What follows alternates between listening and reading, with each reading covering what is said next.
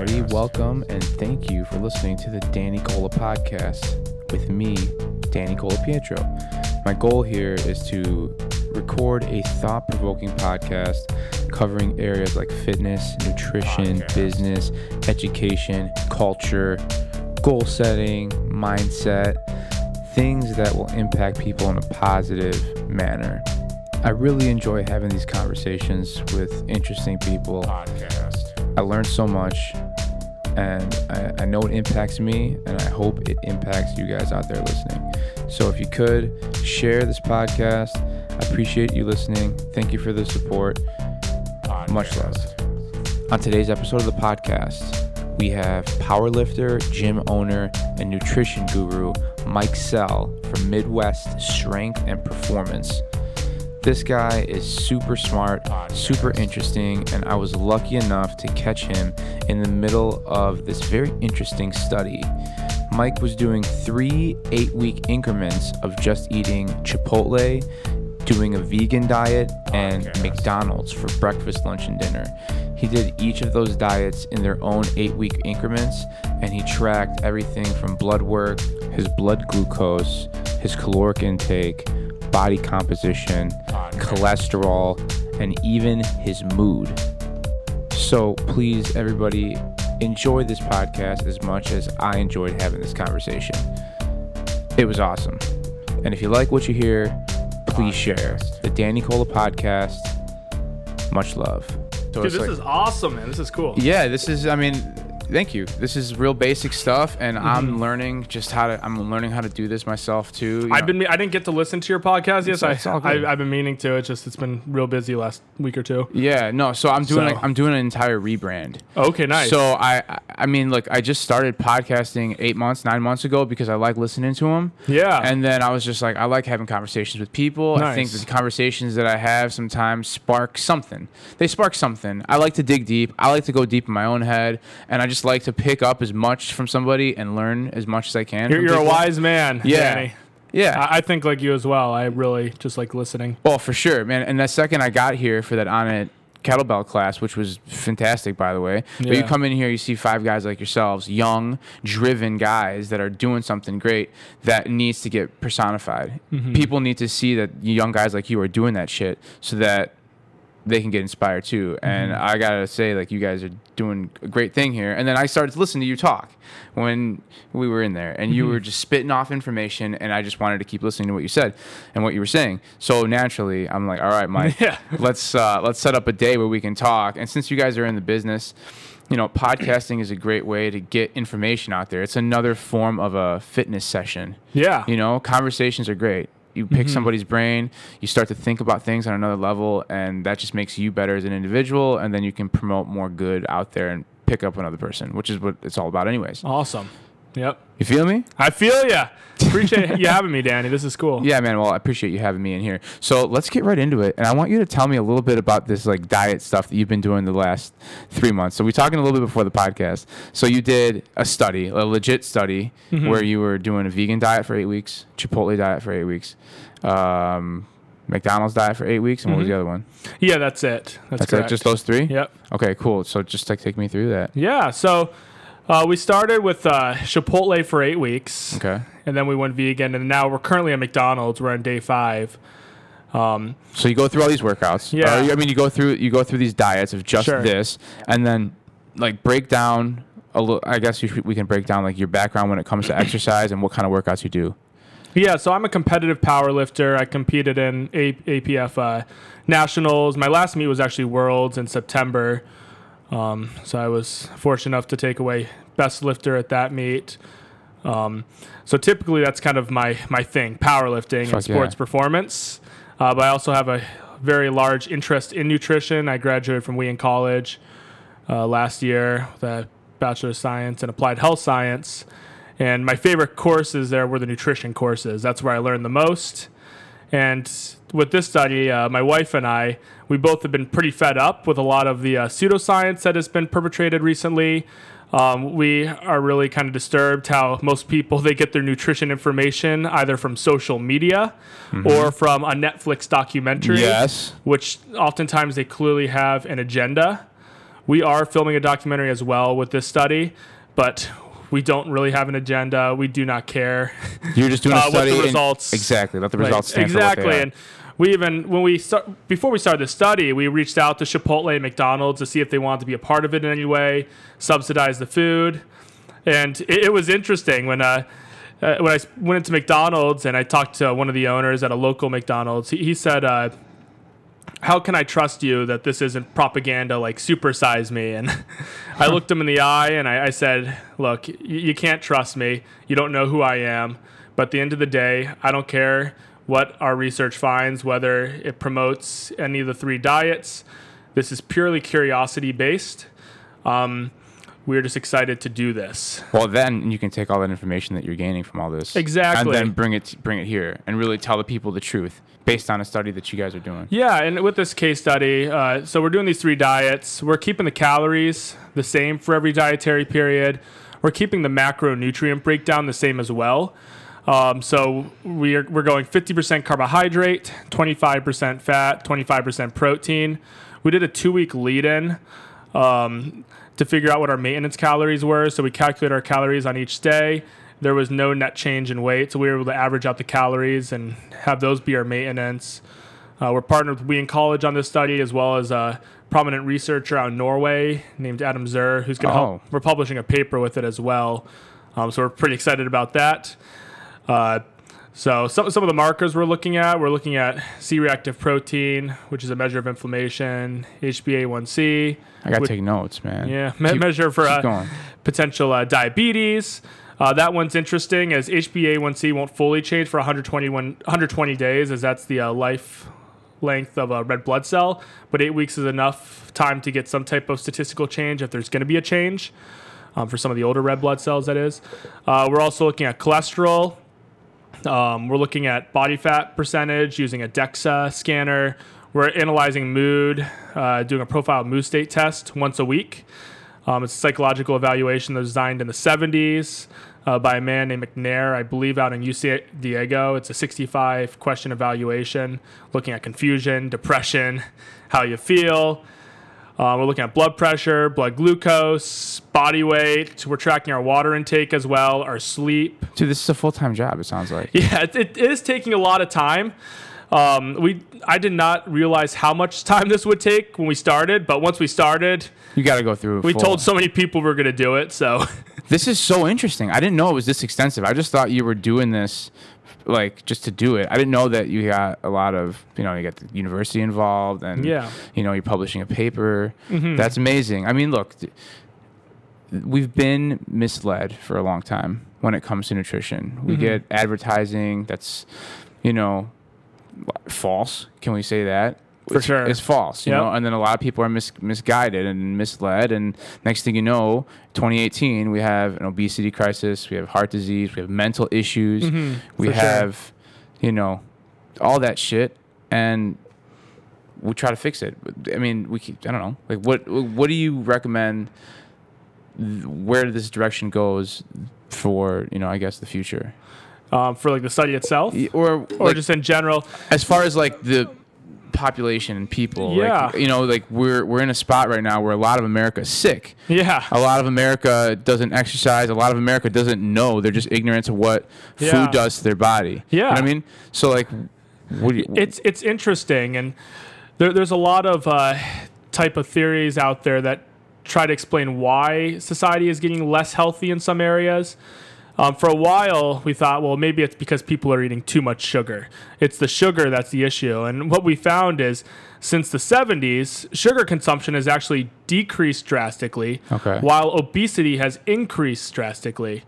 So it's not the sugar. So what is it? And my argument would be people nowadays want what is convenient. And mm-hmm. oftentimes what is convenient is food that is highly palatable. Typically, highly palatable food is food that is high in sugar and fat. So that combination together, I'm hard-pressed to say that sugar is addictive on its own. There's a good meta-analysis that was published real recently looking at all the data, and what they found was it's not addictive. But sugar and fat together, it... Now, what you're talking trans fat together? Well, any type of... So, fat in general. So fat, saturated, unsaturated fat. Yeah, saturated, unsaturated, mixed with sugar. That combination, people tend to overeat. So, we're thinking cakes. We're thinking donuts, burgers, pizza. Usually, those are high-fat, high-carbohydrate foods. Mm-hmm. They're usually higher in calories. And because they're higher in calories and they taste real good, people overeat. And it's the increased caloric intake mixed with the lack of activity that is increasing obesity, which is also increasing cardiovascular disease, cancer, and all sorts of things. Interesting. I mean, like, I was going along those lines that sugar was, like, obviously sugar's not the best for you. You know, like, limited, I guess, in limited amounts you want them. Right. If somebody's overweight, if somebody's obese, and you're looking at what they're doing, a lot of times it's juice and pop and a lot of sugary beverages that are taking a lot of that caloric intake. Yeah. And, you know, a lot of that sugar that's going in and supposed to be utilized for energy isn't being utilized as energy, and a lot of it's getting stored as body fat. Mm-hmm. And, you know, so I think it does play a role. Yeah, you nail on the head. It definitely so sugary beverages, they don't increase satiation levels, meaning they don't fill you up real well. Right. So if they don't fill you up, you're gonna be more likely to overeat. Yeah. So you want to try the best route I typically find is finding foods that are high in volume. Mm-hmm. So foods that nutrient dense food, fiber, protein, because these are the foods that are going to fill you up and keep you from overeating. Yeah. You could go on, in theory, in an all sugar diet and lose weight, but it would be difficult. One, you'd be miserable because you wouldn't have protein, so you'd probably lose some muscle mass. Yeah. But it'd be very difficult to get into a caloric deficit as well. But sugar on its own is not an evil. Sugar actually is very beneficial. Sure. For just thinking, the brain uses about 25% of our glucose per day. Also, sugar is important for performance in the gym. So 100%. If you're a strength athlete, it's very critical.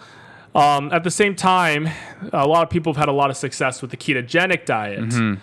And what we found is, looking at the literature, on average, when ad libitum, someone puts themselves on the ketogenic diet, they typically lower their calories by 600.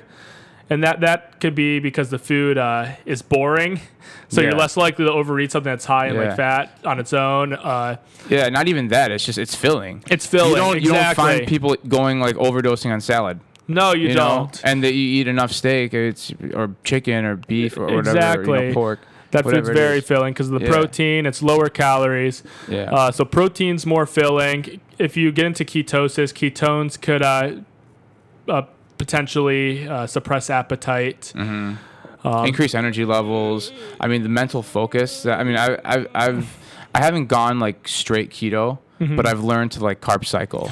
Yeah, that's a real easy way to get into a caloric deficit. And whenever you get into a caloric deficit, oftentimes you're going to see an improvement in mood, mental focus, as you said, energy levels. Oftentimes people, they associate that as the carbs being bad, but I would argue that's more just the calories, the decrease in calories providing the benefit. And there's lots of ways to do that. When you're a strength athlete, the biggest thing you want is to keep the protein high, so you have to decrease the calories some other area. Sure. Carbs and fat are two ways to do so. Sure.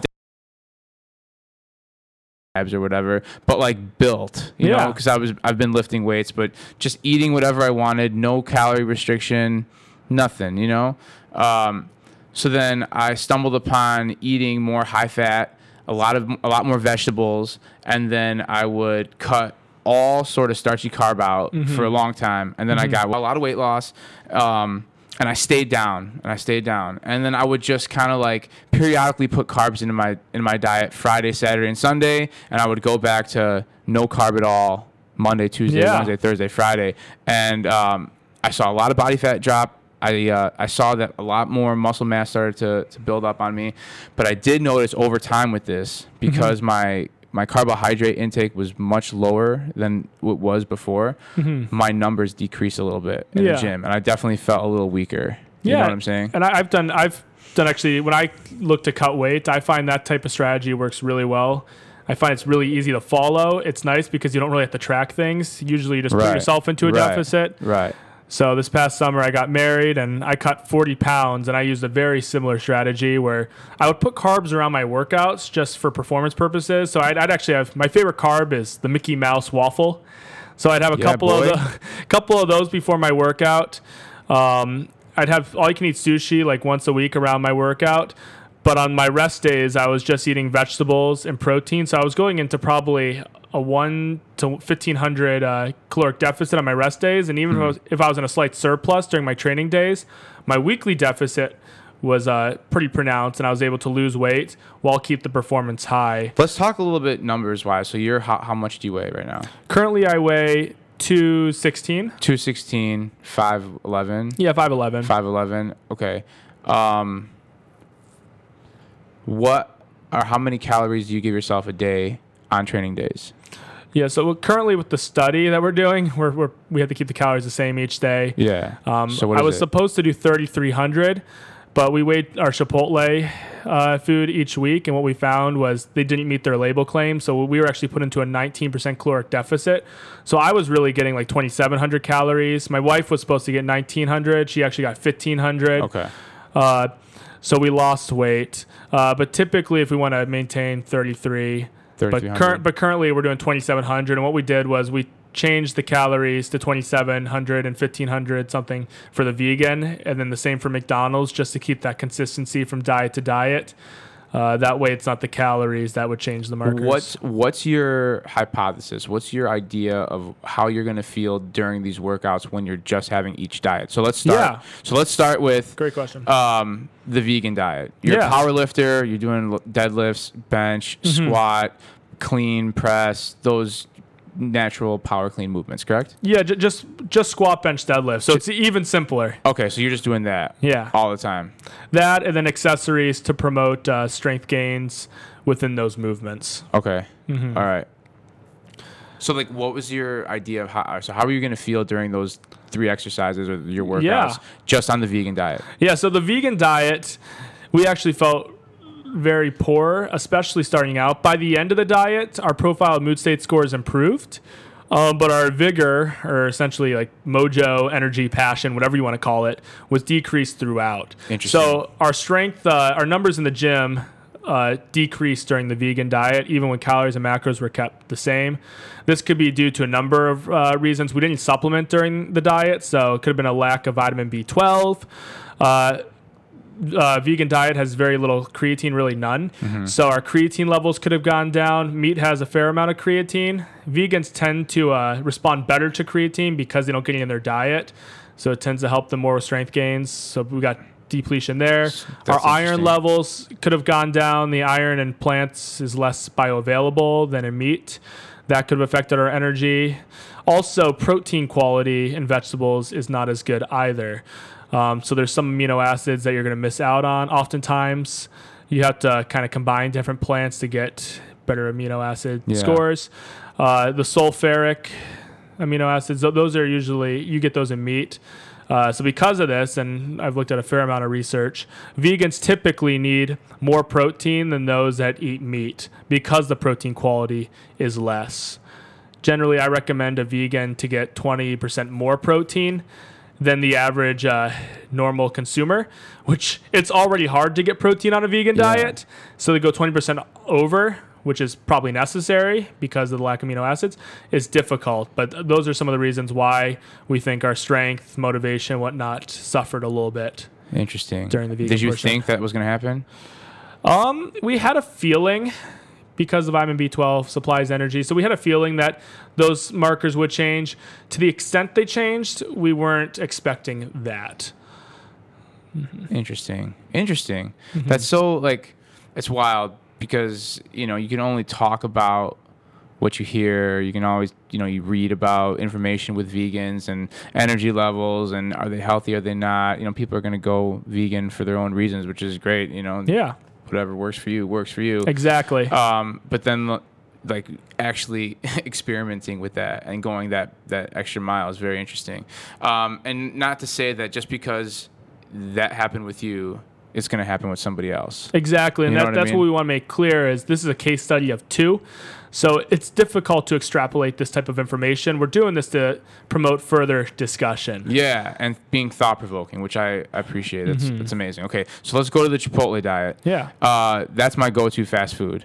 Awesome. I typically, I like to stick with what the diet I was telling you about. I go a lot of fatty meats. I do a lot of vegetables. I don't typically calculate my macros. I just kind of, if you're doing meats, vegetables, you really don't have to. Yeah, it's just primal stuff, and it works, right? Mm-hmm. So I go with that, and then I don't do any rice or anything in the Chipotle. I do a lot of the avocado, and like I said, if my wife and I don't want to cook that day, we're going to Chipotle to kind of make sure we're getting quality food, and I always feel great. Yeah, for sure. During my workouts when I have that, and I never feel like I just had fast food. So with Chipotle, what was your thinking going into it, and what were the results? Yeah, so going into Chipotle, and again, we don't know all the results yet. We did measure all our blood pressure every day, heart rate, blood glucose, weight, DEXA, body fat, all that. But that's in a spreadsheet. It has not been averaged out yet. Okay. So we don't know what our blood levels are either. We're keeping those hidden so that we don't have any bias that could increase stress or whatnot. And we're only on day 5 of McDonald's, so the results are inconclusive thus far. But talk about how you felt with the Chipotle. Yeah, so with Chipotle, our profile mood state test improved significantly. So we scored, you want a low score. The lower the score, the better. It goes from a range of negative 50 or so, don't quote me, to a pretty high positive number, 200 or something, I forget. But anyways, our score on Chipotle improved from week to week to week to week. By the end, I scored a perfect score in the category of depression. Some of this, though, could be because we were in a caloric deficit, because Chipotle underdosed our calories. We were losing weight, and typically when you're in a caloric deficit, you're losing weight. Not an extreme one, but a slight one. Your mood's going to improve, so some of that could have been that. It could also have been the convenience factor. We didn't have to. We weighed it once a week, but besides that, we just had to go pick up the Chipotle. Right. So that's nice. Plus, it's so fast. It's fast. It tastes really, really good. Yeah. It's higher sodium, which probably helps us with our workouts as well. Mm. So we noticed our strength was much higher on Chipotle than on vegan. Our mood was much better on Chipotle. For Chipotle, I ate the same thing every day. I had 2 double wrap burritos, double white rice, double brown rice, double chicken, both beans. So single white rice, single brown rice. So not double of both, but double rice overall. It's a lot of food. Yeah. Both beans, the lettuce, double corn, fajita veggies. So I had 2 of those suckers every day. One was single wrapped, one was double wrapped. And then my wife had 1 mega burrito, triple wrapped, triple meat. She changed it every now and then, but kept the calories and the macros in a very small range. Double rice, double beans. So she had this huge sitch, this big burrito. And we would spread it out into 3 meals. We would get our food at night, and that way we could have our breakfast, our lunch, and our dinner. Yeah. So it was burrito, burrito, burrito. And surprisingly, it didn't get old. We love Chipotle. We're 2 of their biggest fans. So they're doing something good. We enjoyed it. It was good. That's very, dude. That's so, and then to be as disciplined as you guys are, to get that for every day for 8 weeks. Yeah. That's not easy. Props to my wife. I'm a little weird. So I'm a little bit of an oddball, but she likes food. And so for her to do this, especially our first year of marriage, we're going to be celebrating our first wedding anniversary with McDonald's. Congratulations. Thanks. So that's great. Yeah, for her to be willing to do that, it's a huge testament to her. So yeah, so is her background in fitness as well? Yeah, so she's a competitive power lifter as well. Okay. She went to school for political science. She currently works in sales in the city. But she's played sports her whole life. Extremely athletic. Cool. She's strong. She's deadlifted 319. Cool. Well, kudos to you guys in doing this and staying with it, because I think a lot of valuable information is going to come from it. Thanks. Yeah, man. So that's Chipotle's my go-to. Now talk about McDonald's, because here's my thing on it. Sure. I think McDonald's quality of food is awful, and I personally feel like crap every time I have it. Yeah. And what do you typically order at McDonald's? So I'll get if I go to McDonald's, and the last time I had it was at a McDonald's in Taipei, Taiwan. Okay. In the in the mall over there. Like, we were waiting to go back home, right? And I got married as well. Nice. Last summer, and we went on our honeymoon. Thanks, man. So the last time I had it, I had a quarter pounder, and I get a fry, and that's it, basically. Mm-hmm. I mean, sometimes I get the breakfast, but rarely ever. But yeah, it's typically a quarter pounder, fries, and that's it.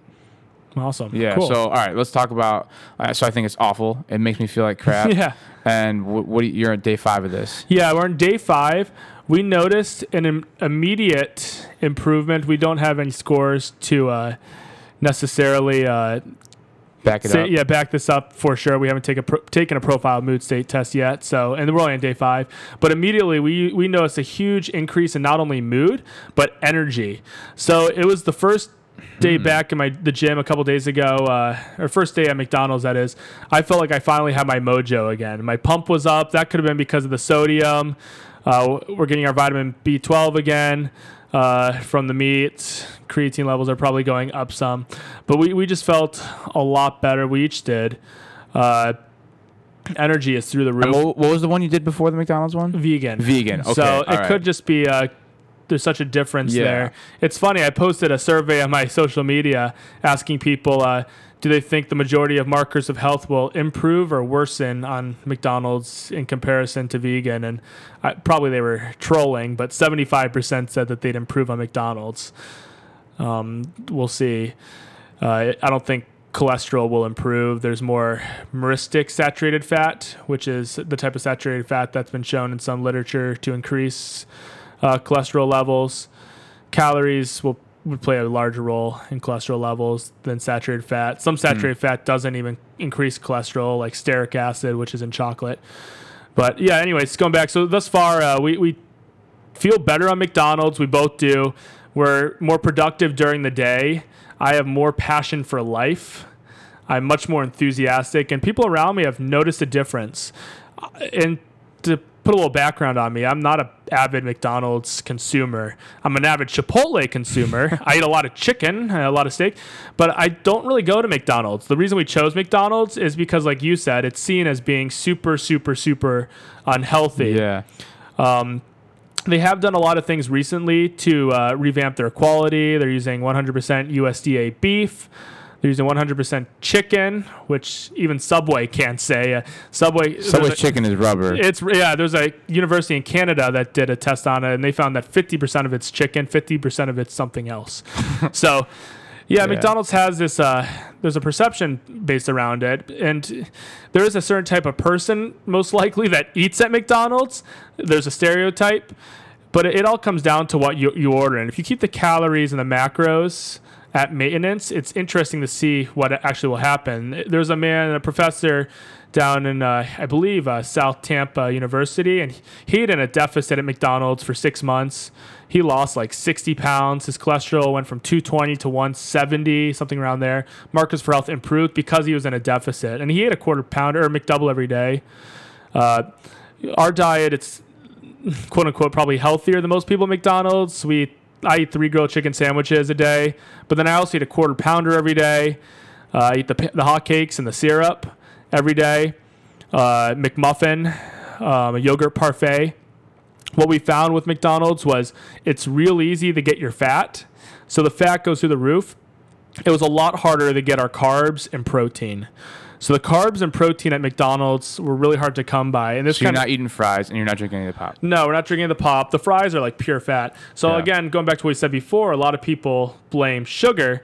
But if you just look at the macros at McDonald's, it's actually mostly fat. No, I don't think fat's evil. I don't think any macro's evil. I think it's that combination of sugar and fat that is highly addictive that gets people to overeat. Like the average person goes to McDonald's, they go for the Coke, which is sugar. Mm-hmm. They go for the fries, which is fat. Mm-hmm. That and tandem.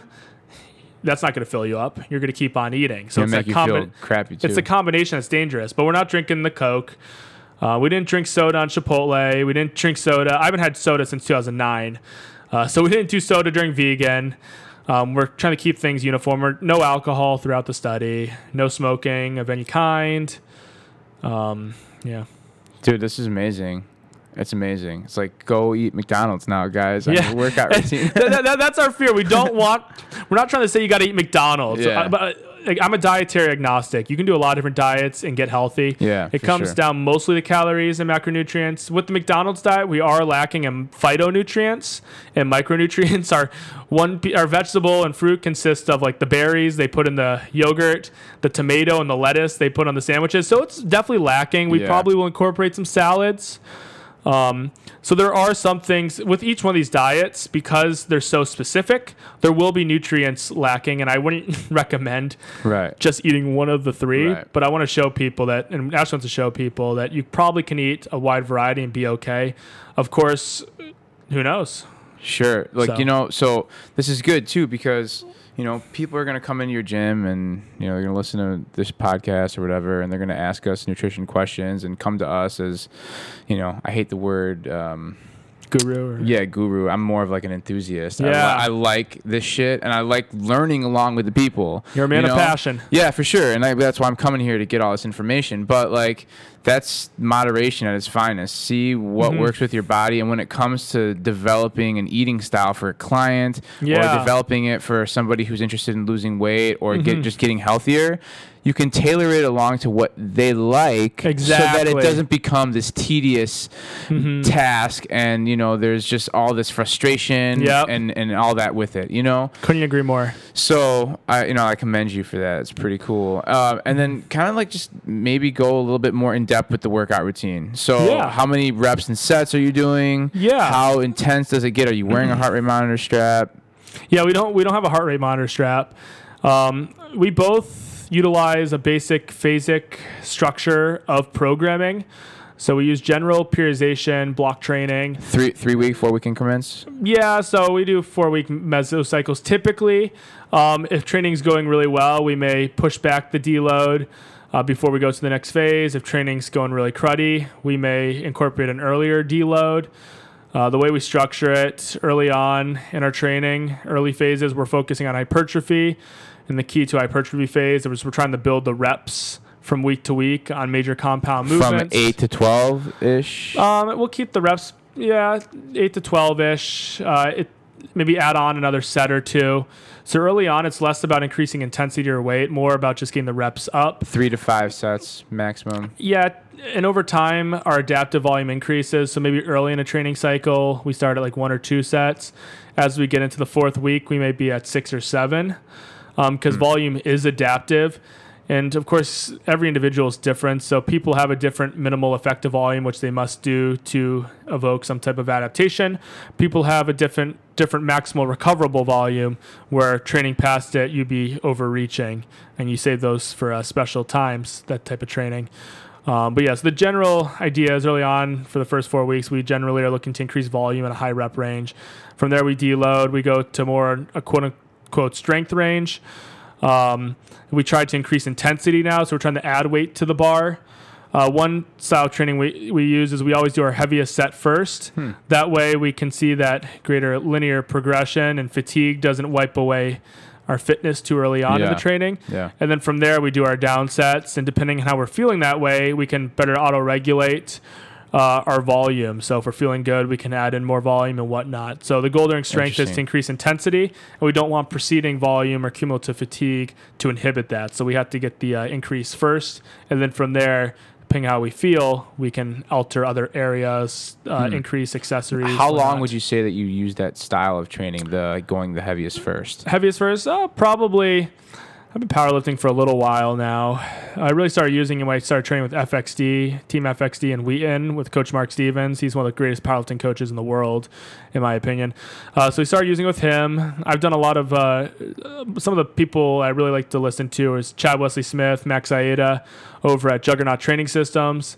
So it's a method that they've used with their athletes, and it seems to be the most beneficial mechanism for increasing strength. Very interesting. That's really cool, man.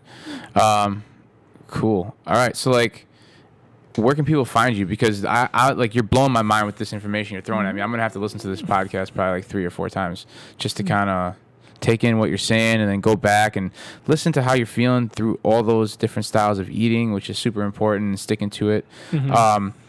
Where can people find you? Yeah, so you can find me at Midwest Strength and Performance. Our gym is located in West Chicago. 245 West Roosevelt, Building 2, Unit 9. If you go on our website, mspgym.com, we're like right next to Wheaton. You can also find me on social media, Mikey Swell. Mikey Swell. Yeah, my name's Mike Sell, so that's how we came up with that. MikeYSWELL. Cool. And I guess we can wrap it up like this. When are you going to start your own talk show podcast / radio? Yeah, so I've been really inspired by you, Danny. All right. I think this is awesome what you do. I love your passion and hunger. Appreciate it. And your encouragement. So hopefully in the next couple weeks, a buddy of mine named Kai Libby, we went to school together at WIIN. He's really into neuroscience. Him and me were planning on starting one. He has a lot of equipment to get that going. We're partnered in training some lacrosse players and whatnot.